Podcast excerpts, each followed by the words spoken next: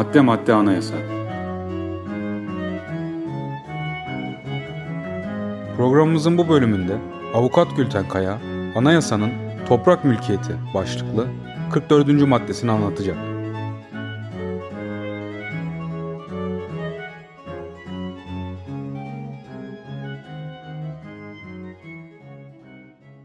Anayasanın 44. maddesi devlete toprak mülkiyeti ile ilgili çeşitli görevler yüklüyor.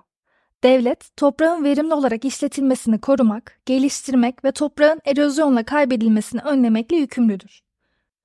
Bu doğrultuda devlet tarım arazilerinin imara açılmasını ya da daha küçük parçalara bölünmesini yasaklayabilir.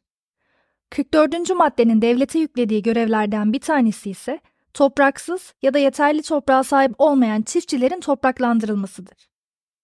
Bu amaçla devlet topraksız olan veya yeterli toprağı bulunmayan çiftçilikle uğraşan köylüye toprak sağlamak amacıyla gerekli tedbirleri alır.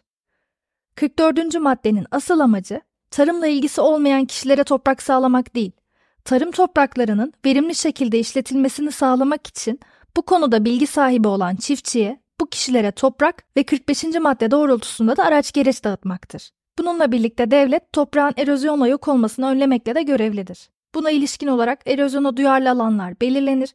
Bu alanların korunması için buna uygun planlar, projeler yapılır, faaliyetler yapılır. Şimdi bizim bir toprak koruma ve arazi kullanımı kanunu diye bir kanunumuz var. Bu kanunda tarımsal arazilerin mülkiyeti bazı yönlerden kısıtlanmış durumda. Araziler üzerinde mülkiyet hakkı kullanılırken toprağın bitkisel üretim fonksiyonu, endüstriyel, sosyoekonomik ve ekolojik işlevlerinin tamamen kısmen veya geçici olarak engellenmemesi amacıyla arazi sahipleri çeşitli önlemleri almakla yükümlüler. Örneğin tarım arazilerini tarım dışı amaçlarla kullanmak yasak. Anayasa devlete toprağın verimli olarak işletilmesini korumak, geliştirmek ve toprağın erozyonla kaybedilmesini önlemek için değişik tarım bölgeleri ve çeşitlerine göre toprağın genişliğini tespit etme yetkisi vermiştir. Bu yetki doğrultusunda devlet, değişik tarım bölgeleri ve tarımsal çeşitliliğe göre toprağın büyüklüğünü tespit edebilir. Burada tabii ki devlet hiçbir özelliği dikkate almadan toprağın niteliği, bulunduğu bölge, çeşitlilik vesaire bunları gözetmeden bütün topraklar için bir büyüklük tespiti yapamaz. Tarım arazileri zaten sınıflandırılmış vaziyette. Mutlak tarım arazileri, özel ürün arazileri, dikili tarım arazileri ve marjinal tarım arazileri olarak sınıflandırılıyor. Asgari tarımsal arazi büyüklüğü, bölge ve yörelerin toplumsal, ekonomik, ekolojik ve teknik özellikleri gözetilerek bakanlık tarafından belirleniyor. Belirlenen asgari büyüklüğe erişmiş olan tarımsal araziler bölünemez eşya niteliği kazanıyorlar ve bölünemez büyüklükteki tarım arazisi oluyorlar artık.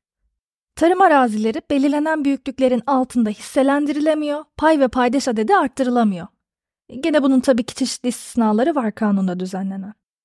Bu maddenin genel amacını anladığımızı düşünüyorum. Topraksız olan veya yeter toprağı bulunmayan çiftçilere toprak sağlama nasıl gerçekleştiriliyor ona da bir bakalım.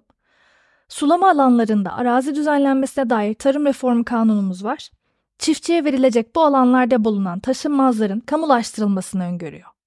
Toprak reformu amaçlı kamulaştırma çok uygulanabilir olmamış maalesef.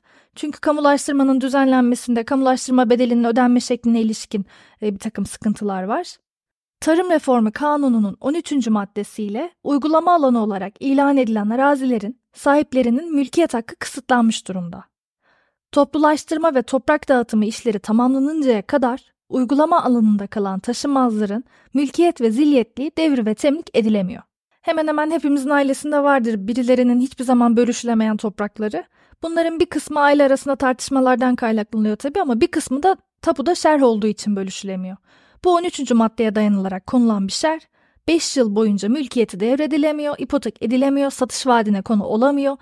E, bu tabii kamu yararı olması sebebiyle mülkiyet hakkına herhangi bir aykırılık teşkil etmediği yönünde Anayasa Mahkemesi kararı var.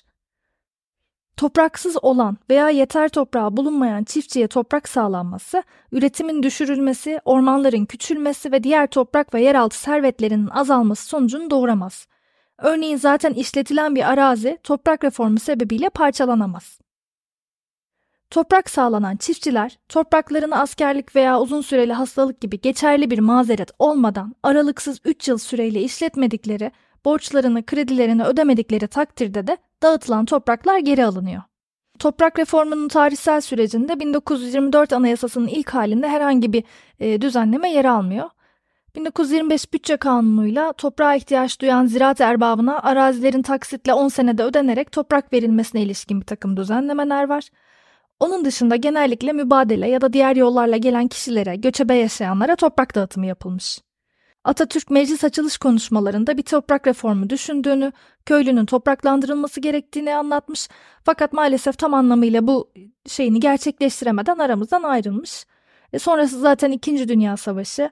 Bu süreçte de çeşitli vergiler köylü ve çiftçiyi daha da zor bir duruma sokmuş e, ve bu doğrultuda da artık 1945 yılında çiftçiyi topraklandırma kanunu çıkarılmış.